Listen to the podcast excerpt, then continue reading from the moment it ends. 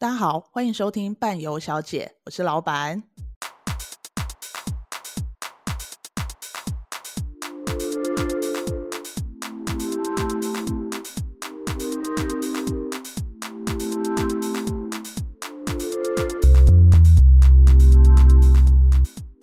OK，今天我们领队小姐因为去处理别的事情，所以没有来。那我们有另外邀请到一位。非常专业的领队，我刚刚跟他聊天的时候呢，有听到他讲了一些有趣的故事。那我们今天就邀请他来跟我们聊聊有关在行程方面，到底行程跟餐食怎么样比较，或者是他出去发生了什么样的事情。那我们欢迎我们的来宾 Erica，请他自我介绍一下。大家好，我第一次录这个比较紧张哦。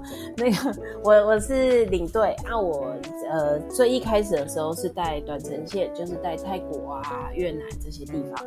那到现在就是改欧洲线的部分，所以比较多会去欧洲各个地方这样子啊。带团到现在也差不多四三年、四年、四年左右的经验了。那你这两年没有办法带团，会不会难过？挺难过的，看别人坐飞机都会觉得哇，好羡慕哦。是不是现在就觉得机好想要吃吃机上的餐食？对，就是其可是其实你知道，我现在看到便利商店有在卖那个机上餐，我还是觉得有点荒谬。大家平常在机上吃的时候就嫌机上餐难吃，结果现在机上餐哎，居然可以搬进 Seven Eleven，还卖的特别贵，其实也是蛮有趣的。有这种东西，我怎么不知道？有，而且还有什么长隆啊？最一开始是星宇，因为星宇不是这特别有名嘛，东西都用得特别好。现在长隆啊、华航啊，也也都有推出了。大家如果很怀念的滋味，可以去买来吃吃看，这体验一下不同的感觉。我等下录完音，我就要去买了，然后买回来。而且它卖得很贵，是不是？嗯，不便宜哦。对，然后就会觉得很奇怪，因为平常大家在机上吃东西都会咸，就嫌说这东西很难吃什么。我们还要特别跟客人解释说啊，因为你在高空上，你的味蕾是比较不那么敏感，所以你会觉得它的味道比较不好吃。结果现在反而啊，还还可以进 Seven Eleven 连锁商店卖了，就是蛮特别的。所以疫情改变了我们很多啊，就是你你真的不知道原来机上餐可以放到 Seven 去卖，太奇怪了。嗯，这倒是真的。我觉得应该会有一年的蜜月期，这一年客人都会觉得美好，但一年之后。就不好说了。对，我都期望会不会下次我在带团出国的时候，客人都不要再有任何一句怨言，就是开开心心的走完行程，觉得能出国真美好这样子啊。所以这就是我们今天要聊的话题。我们今天呢，最主要就是要聊有关餐食的部分，但是我们要先讲讲在出发前，出发前其实客人都会通常都是看网路。去比较，那他通常比较的东西就会是景点啦，我们去进去的门票啦，景点啊，哪里有没有去，或者是有没有吃什么特殊餐食，像米其林啊，或者是当地的料理，中式有几餐啊等等的。那一直到去了之后，就会有一些奇怪的问题跑出来，即便他们在出发前已经比较过很多的东西了。我就是特别请到 Erica 来来聊聊，到底出国之后大家看到这些行程，或者是吃到这些餐食，有没有遇到什么样的问题？我们先讲讲餐食好了。好，我觉得其实以出发前的比较来说，大家呃。我觉得普遍来，尤其以欧洲来讲，大家第一个会算的就是你中式几餐，我中式几餐，然后再来就会比如说你有没有吃到米其林，还是你吃到是米其林推荐餐这些等等。可是其实大家要有一个概念，就是其实你去吃米其林餐，它的标准你真的要吃到国外米一、米二、米三的那种餐厅。你要做好十足的心理准备，就是你坐下来没有一两个小时，你是不会走的。但台湾人吃饭就是快，台湾人吃饭就是啊，我假料啊，那啊啊哦，姐姐跟我们来。你知道我们每次听到这种，心里就是一百万个 OS。Come on，你在吃米其林餐，你可不可以就是 calm down，好好的吃？但是不行，因为我们的习惯就是跟姐姐哦，下面的行程赶快来去走一走。对，就是我觉得风俗民情的不同，人家吃饭，人家会觉得那就是一种休息，慢慢吃，然后一杯饮料我们慢慢喝。哦，但是我觉得在台湾人的旅游习惯里面还没有理解到这件事情，所以这个是出去前比较，我真的会建议大家选适合自己的，不是别人说中式餐比较多就会呃什么比较便宜啊什么什么的，你就觉得那吃中式餐的都不好。你出去那个天天让你吃牛排吃鸡排，你就吃不惯，那你就好乖乖的选中式餐。就是要看自己，你你自己能不能接受。譬如说，可能出去十天，那你在过程中可能都是吃西式料理，也许你也受不了。那你就是可能找哦，有吃一些有，譬如说可能有两餐三餐的中式。对，因为你也知道，在台湾的日子其实非常的舒服，就是你在台湾你要什么东西都太方便了，所以其实出去之后就真的很容易被各种嫌弃，真的。厨师在干嘛？对，哎、我曾经带团带到有阿伯，他是吃米奇吃到肚咕，哎，起来还对我发脾气。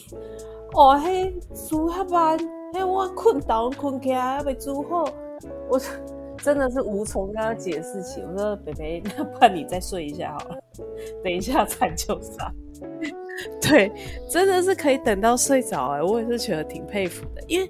大家可能因为哦，我出去可能就我跟我的呃太太，我跟我另一半，或者是呃自己家人。那有时候你知道很怪，一家人坐下来，他们也不一定会聊天，可能在游览车上已经把能聊都聊完了，所以就坐下来四个人跟陌生人一样尴尬。有时候你遇到一团彼此之间感情不是很热络的哦，那带去吃这种很久的饭，真的我们自己也是很崩溃，还要想办法活络一下气氛这样子。我们也不是很希望这样子，尴尬。的确耶，如果说就是大家坐在一起，可是不认识，或者是已经没话聊了，三四个小时在那里怎么办？但就像你说的，风俗民情不一样，因为台湾人通常不大会有人在餐桌上真的花很久的时间，除了可能一年就一次，就是年夜饭 会吃特别久，但其他时候真的就是。随便吃一吃，爬一爬。对，而且客人会一直觉得我现在吃饭的时间会影响到我再来走行程的时间。可是大家，come on，这个吃饭的是钱你也有付好吗？就好好就是享受这吃饭的过程。就是大家会觉得我出去玩，我去看到东西才是去玩，但其实吃饭也很重要。对，所以。有时候人家看我们吃饭，也有也会有外国厨师来问我们说：“为什么吃这么快？你们是下一个行程很赶吗？”我 我说：“、嗯，对，我们的习惯，我们的习惯，我们吃饭就是这样。”所以后来导致有一些团餐的餐厅，他们也知道上亚洲客人的餐就是要上的很快，就是对他们可能像其他国家的餐，他们是看到你吃到一半，他们开始准备。可是像亚洲客人的餐是，你这道菜上完了，马上就开始备下一道菜，没白呼，所以他们要很迅速的处理完这些东西。真的是，他们也是顺应我们的民情呢，就会知道哦，这是亚洲客人，所以他们就会比较快。对，可是。你要想，这就是团餐餐厅，他很常接这些团客，所以他知道。那现在台湾的旅游形态开始变成，我们要一点求新求变，我们会想要去找一些别人没吃过的餐，或者是哦当地特别有名的餐厅。那他们不常接，就会遇到像刚刚说的这个问题，他就会卡住了。就是他会觉得啊，你们怎么吃这么快啊？我现在才要开始弄，那你们只能等啊。啊，等了，我们又要去催餐，他又会觉得啊，我你你催什么？我我就，所以你知道这就是很难在中间平衡的地方。所以各位要选餐之前，一定要想清楚，你这趟旅程你要的是什么？我觉得这非常重要。啊，真是太棒了！我们 Podcast 的目的就是这样，希望客人都可以听，然后把它内化之后，在选行程的时候，就会比可以找到最适合你的行程。但是我们现在要聊聊出发后，就是实际上有没有遇过什么样的问题？因为你也带过呃泰国线、短线、长线，你都带过嘛。那在这些过程当中，或这些国家当中，你有没有遇到一些你比较难忘，或者是觉得很困难、没有办法沟通的地方？我觉得其中一个部分就是素食，叫菜那个素食。因为在国外的素分两种，一种是单纯素，一种是海鲜素。那在有一些地区，它确实就只有海鲜素，因为对他们来讲，吃海鲜是吃素食的一部分。然后在，可是台湾人不会理解嘛，因为我们的素就真的就是加菜，就是没有任何的动物，对，所以这个部分还有蛋奶素，这个也比较难解释，因为呃。蛋跟奶对他们来说，尤其是像有某些中东国家来说，这已经是他们的民生必需品了。那你要他们，比如说我不要加起司，我不要加这些东西。有时候他给你上来的东西就是一盘菜，真的就很像羊吃的草，一盘草。所以客人有时候就会觉得，啊，我今天跟别人付一样多的钱，为什么别人吃那样，我吃这样？可是。他们只能就他们有的观念里面去把你不吃的东西都剔除掉，然后把最后你吃的东西拿上来。那那个东西常常我们就不太能接受。在台湾吃素非常的幸福，我们有很多的选项，包括很多的加工制品，对，很方便，很丰盛。对，可是然后我们有煎、炸、炒，什么什么都可以，但是国外没有，他们可能就单纯就是烤。好，或者是就是煎。好，那当今天吃素的，所以有时候我们都会开玩笑说，哦，加菜熊排布的，想要呢，就是他呃，我们是吃素的。那国外他没有这么多的加工制品。说真的，我我看那么多地方，我没有任何一个区域像台湾的加工制品这么多的。台湾有什么？什么鸡鸡肚哦，还是就是那种卤的，然后那种假的，对对对对对，然后吃起来很像肉的那一种，国外没有。对，所以每一次我们碰到吃素的客人，我们都要打针打针再打针，就是你一定要自己准备一些东西，你一定要什么什么，因为，哎，吃素可能也真的比较容易就是饿吧，所以啊，因为油类又会变少。所以这个是我们蛮困扰的。啊，还有猪肉，因为你知道去回教国家，呃，回教国家不吃猪，我就已经去在去这个地方之前已经很明确，三生五令这个地方没有猪肉，就是没有猪肉。他们还会夹着香肠来问你说，那这里面包什么？你这也会傻眼，就是牛肉啊。然后去中东国家再不吃牛的 哦，那真的是自己也会很辛苦，我们也会很辛苦。就是他不吃牛肉哦，还有人是不吃牛肉，不吃羊肉，可是那个地方没有猪肉。对，然后那他们是不是只剩鸡肉？那鸡肉，伊斯兰国家，伊斯兰国家又有一个，就是他们在煮之前，他们一定是放血放肝，他们才会煮，所以他们的鸡肉会特别的柴。你如果一整趟下来，你都吃这样，你痛不痛苦？真的很痛苦哎！去中东国家回来都瘦了。对，有时候我们看他们，我们也觉得痛苦。可是就是大家去之前，如果我我是真的觉得，如果你知道你去之前，你就已经很清楚的知道自己会面临到这些事情，那就带一些东西出去，带一些泡面，带一些什么。你不要讲他们，我我我带团带这么久，我到现在出去，我一定会带一到两碗的泡面。我当天的餐我看了，我真的不想吃。那我就宁可回去吃泡面，聊慰我想家的心。的确是这样啊，都一定会带一些泡面或台湾的饼干、零食的，不然那个真的到最后很痛苦。尤其你刚刚说吃素的，我之前去摩洛哥，他们很喜欢的是就是去炖炖肉、炖菜。那素食的话，就是每一餐都是炖蔬菜，所以素食也会所有餐食都是一样。每一餐都长得一样，对，然后客人吃到后来就会很腻。我们是去工作的，我们吃了我们就觉得忍了。客人觉得我付钱了，而且你知道摩洛哥有时候高捷线走下来一哎一趟也十几万呢。那客人会觉得我十几万啊，我来这里十天十二天忘了加这些加啥？但是没办法，就是人家唯一能变出来给你的东西。我们总不能带素鸡素鸭出去请他们料理嘛？是不是？哎，没错，他们也不知道怎么料理。说真的，那东西真的是我出了台湾之后，我没有在其他国家看过。没有，台湾人做吃的真的是蛮厉害的，真的。那你有在其他国家哪一个国家你觉得它的素食其实还 OK 的吗？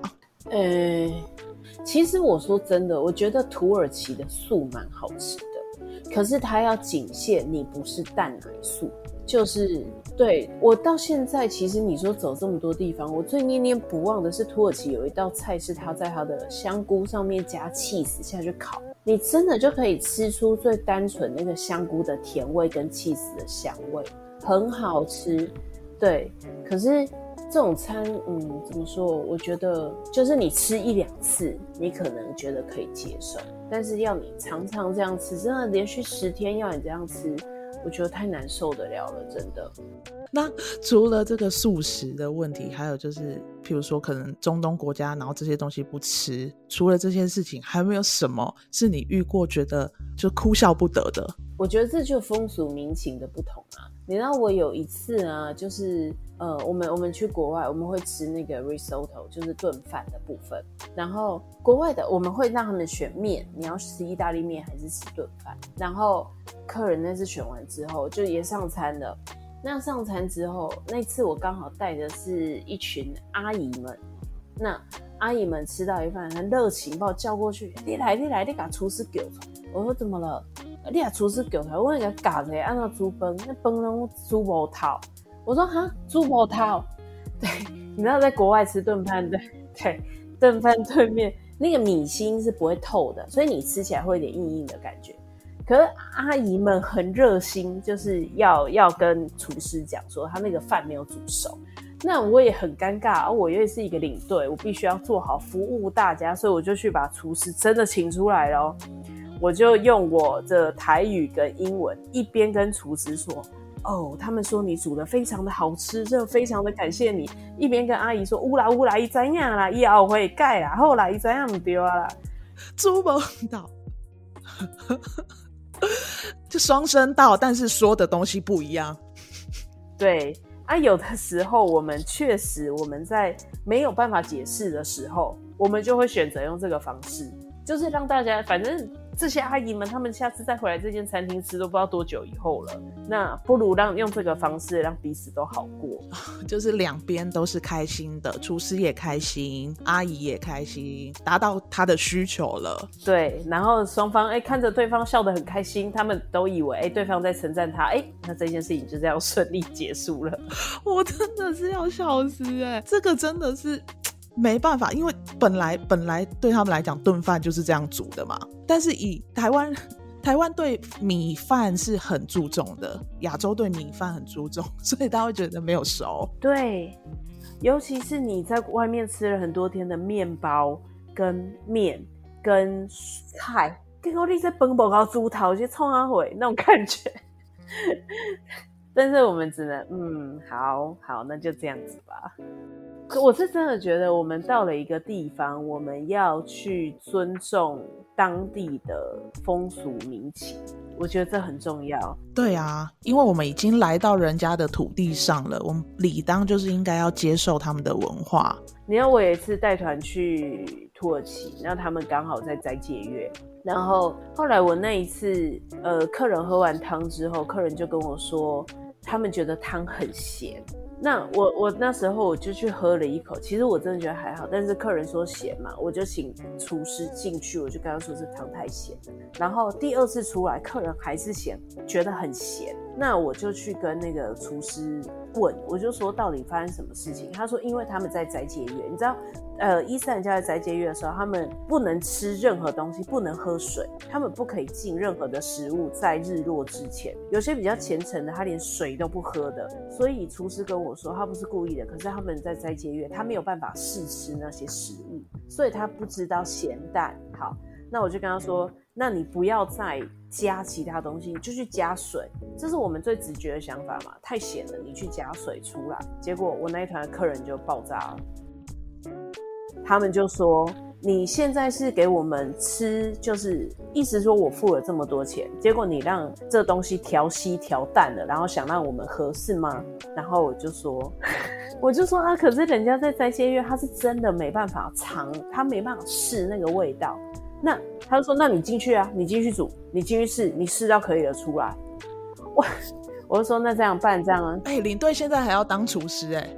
对，那十八般武艺啊，样样精通。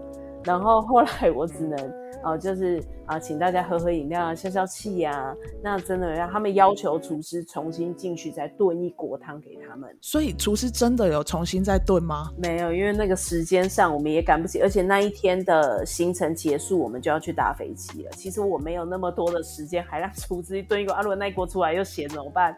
我不直接崩溃。对，所以后来我就请大家就是喝个饮料，然后。哎，再帮他们多点一些菜，然后让他们平复当下的心情。可是其实当下我非常想跟客人说，这个是人家当地的，确实就是有这个风俗民情。你们不能，我我可以理解你们不能接受，但是我们不能不包容人家的文化。对啊，因为我们已经来到人家的土地上了，我们理当就是应该要接受他们的文化。对，那客人会觉得说，他如果不能吃。他不能尝味道，他就不应该开店，他就不应。那我们要去哪里吃饭？全伊斯兰教、全土耳其都在斋戒，那我们要去哪里吃饭？可是我们不能跟客人这样硬碰硬，所以后来我我也就只能，你就只能擦边，把这件事情圆圆满结束。对，但其实这件事情对我文化冲击上还蛮大的，我觉得。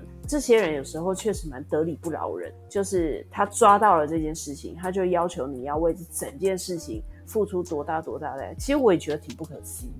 对，总是会有一些比较偏激的人，他们都会在在一些时刻，就是抓到你一个小辫子之后呢，他可能就会把它衍生到很多的东西，或者甚至因为这样子的事情，他就否决掉所有的努力。嗯。我觉得是真的，所以其实出去玩真的就是要做好 open mind，就是不要不要局限东局限西，这接受嘛，就是你出去玩就是要开心了，那你去接受人家的风俗民情，接受这些事情，其实这也是一种另类的体验啊。对，但是我觉得也因为在台湾的服务业的要求很高，然后。台湾人对服务业的要求就会变得相对的很高，他们觉得到每一个地方、每一个国家，人家都应该要对他们这样笑脸相迎，然后要充满热忱、充满热情。对，就是以台湾的要求、台湾的标准去要求别的国家的人。对，但是常常事情不是我们想的这么简单，人家觉得我服务有做到位了。我我把我该做的都做了，所以有的时候客人会嫌弃我们，就是会说：“哎，你们为什么都要去那种多少都会卖一些东西的店家？”有时候我们去吃饭，出来他们会卖一些他们的保养品啊，他们酿的酒啊，他们什么的。但是这些东西其实以我们的感觉，只有他们要卖你东西的时候，他们才有办法把自己的。服务的品质提升到你们需求的品质上面，就是他们才有办法从你进去的那一刻到你出来的那一刻都对你笑脸相迎。可是这就是台湾人要的，所以我跟你讲，这就是中间的取舍。你很难去要求，如果今天我我们这些都没有，那他们就只是做他们单纯分内的工作，那台湾人就会觉得他不热情，他的服务怎么这样？就是我，我真的劝大家，就是各位有听这个节目的，你们都要记得，以后如果出去玩，你们就要拥抱。我都常跟我客人讲，伸手拥抱你现在有的环境。你可能在这个环境，你只会身处十几天，但是这会是你一辈子的回忆。你没有必要每一件事情都去都去否决它，然后让自己这这段回忆变得这么痛苦。真的没有意义。就是你既然都要选择你要出来玩，你就选择你跳脱台湾这个环境。对啊，因为你也是自己付钱嘛，你付了团费，然后你也许这十天你可能需要请假，那你都花了这么多的成本了，然后飞了一趟这么久的飞机到当地，的确可能会有一些不尽满意的地方，但是就是你一一旦已经出来了，你就应该就像你说的 open mind。去接受所有的事情，包容所有的事情，就把他觉得你好像进到了我，我好像进到了这个国家，然后去看跟台湾不一样的东西，也许你就会比较开心一点。对，我觉得是这样，这样你才不会让自己出去玩变得很局限啊，就就很不知道在干嘛。我们有时候看客人就是在挑三拣四，在我们我们其实我们看了自己也会很困惑。为什么你你这样子，你为什么要选择出来玩？你就待在台湾舒舒服服的不好吗？就出来也要痛苦，我们都让就帮他们觉得难过哎，就是哈，你连出来玩都要这样子，觉得不舍，你花了这么多钱还要这么难过，对，就是真的没有必要。而、啊、有时候，比如说像我们去啊，假设去克罗埃西亚好了，你去这种海岛国家，你真的就是要做好心理建设。我这一段旅程下来，我就都是。海鲜居多，就是有些人会哦，我们可能这一餐我们订的是海鲜，我们订鱒鱼，然后你看到隔壁在吃牛排，你就会觉得说，那为什么人家是吃牛排，我们只能吃鱼？可是比如说我们在呃十六湖区这个区域来讲，鱒鱼就是当地最新鲜也是最好的食材，所以我们选择这个东西。因为我们有时候其实在看那个呃那个菜这个 list 的时候，很难去写知道说上面什么，因为我们可能写什么西菜、西餐、西式料理、三道式，对，西式三道式，对，然后我们就不太清楚里面内容是什么。但是我觉得，如果你今天你经过种种的比较，你最后选择了这间旅行社，你相信跟这个旅行社出去，那你就相信他们的选择。出去后就不要比了。对，就不要比说啊，哎，隔壁吃那个牛排看起来好好吃哦。还有，台湾人对三道四的接受度其实不是很高诶，因为我们的菜啊，我们都可能是八菜一汤，然后但是出去西式就是前面可能前菜或一碗浓汤，然后中间可能哦，哎，中间可能中间的主餐可能就是呃两块鸡肉或者是一块牛肉，然后再就是一个甜点，不知道是不是这个。食这个食物的分量，就是对我们来讲太 heavy 了，就是很感觉好像吃完没吃到什么东西的感觉。就是他们会觉得东西很少，就是应应该是说种类很少。我好像只吃到菜，然后就吃肉，然后最后甜点，然后就没有了。他觉得好像不够丰富，但其实就是如果你真的觉得不够，其实你要自己另外加点也是没问题吧？对，是没有问题，但是。嗯，应该这样说。其实我觉得这个分量啊，它是吃得饱的，但是会让你觉得你吃得很单，很很单，就是不丰富，所以你就会开始觉得说，那我是不是应该要说？可是真的要问你说，那你要不要再多点点什么？其实也说不太出来，因为你就吃饱啦。只是这个接受度，因为你看，像我们去吃台湾好一点的西式料理好了，台湾有一个好处就是它都帮你摆得很漂亮。即使他也是给你汤一一碗意大利面，然后跟甜点好了，他就帮你把那个意大利面弄得很漂亮，吃起来就会感觉特别开心。可是，在国外没有，他们就可能比较简单，就只是这样用一用，然后就会觉得其实是一样的东西，只是它摆出来，就是东西端出来的时候的摆盘不一样。对对对对，还有意大利，我有一次在意大利。客人说：“哎、欸，这里的服务真的很差，因为他们的水果都是给一整颗的，很夸张。然后 没有切。对，那是我第一次去意大利，我也很紧张。我想说怎么会这样子？然后我就问了我那时候的前辈，前辈说傻傻的，人家那个是要省成本的，给你一片一片，这种一颗一颗给你的叫大气，好不好？还不珍惜这点。你说很有道理耶。对呀、啊。”对，可是所以餐厅他自以为他们很大方的给了我们很多水果，所以他就上了一颗又一颗的苹果，一颗一颗。可是，在台湾的客人看起来就会觉得说，啊，切也不切一下，啊，这有没有洗过啊？这样子是可以吃吗？就是懒惰的餐厅，连切都不愿意切。这个餐厅服务不好，客诉。对，可是后来真的多去几次之后，我才发现，哎，真的，你不要说，真的是不那么便宜的餐厅才有那种整颗整颗水果让你，这真的是蛮神奇的。对，但是在台湾一定是切好好啊，漂漂亮亮啊。就是观念的不同吧。有时候他们他们觉得的贴心，反而就是让我们台湾的客人觉得恶心啊，就是 想法不一样。哎、对你，你这句话说的真的是很好，就是他们的贴心是我们觉得的恶心，我们不懂，对，然后我们会用我们自己的价值观去评断说你们怎么可以这样子，嗯，这还蛮常发生的。所以我觉得真的就是你要放开你的心胸啦，我们出去玩了就是放开心胸。那我们刚刚前面讲的那一些，这其实是比较细节的东西。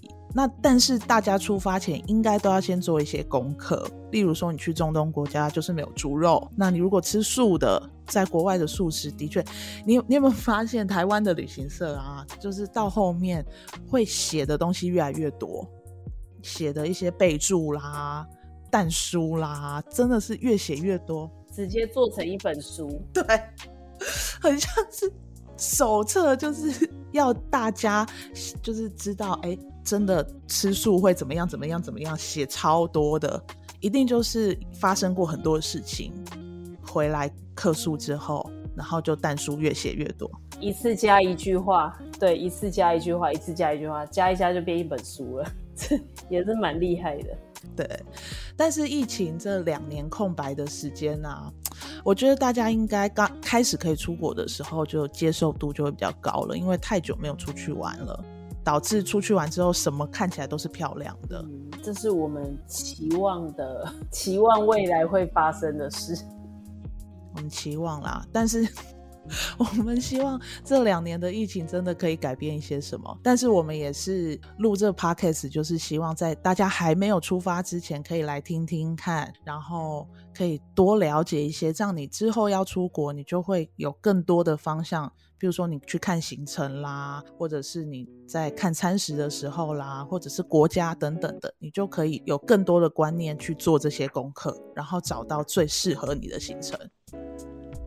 好吧，那我们今天伴游小姐第三季差不多就到这边。我们希望在未来可以再邀请到 Erica 来上节目，可以吗？喜欢吗？可以，可以，可以，可以，喜欢，喜欢。我跟你讲，我们除了第一季，还会有第二季。我们希望就是越来越多人听第三季、第四季，搞不好你最后要来当 host 都可以，交给你了。好啦那我们今天第三集就到这边喽大家拜拜。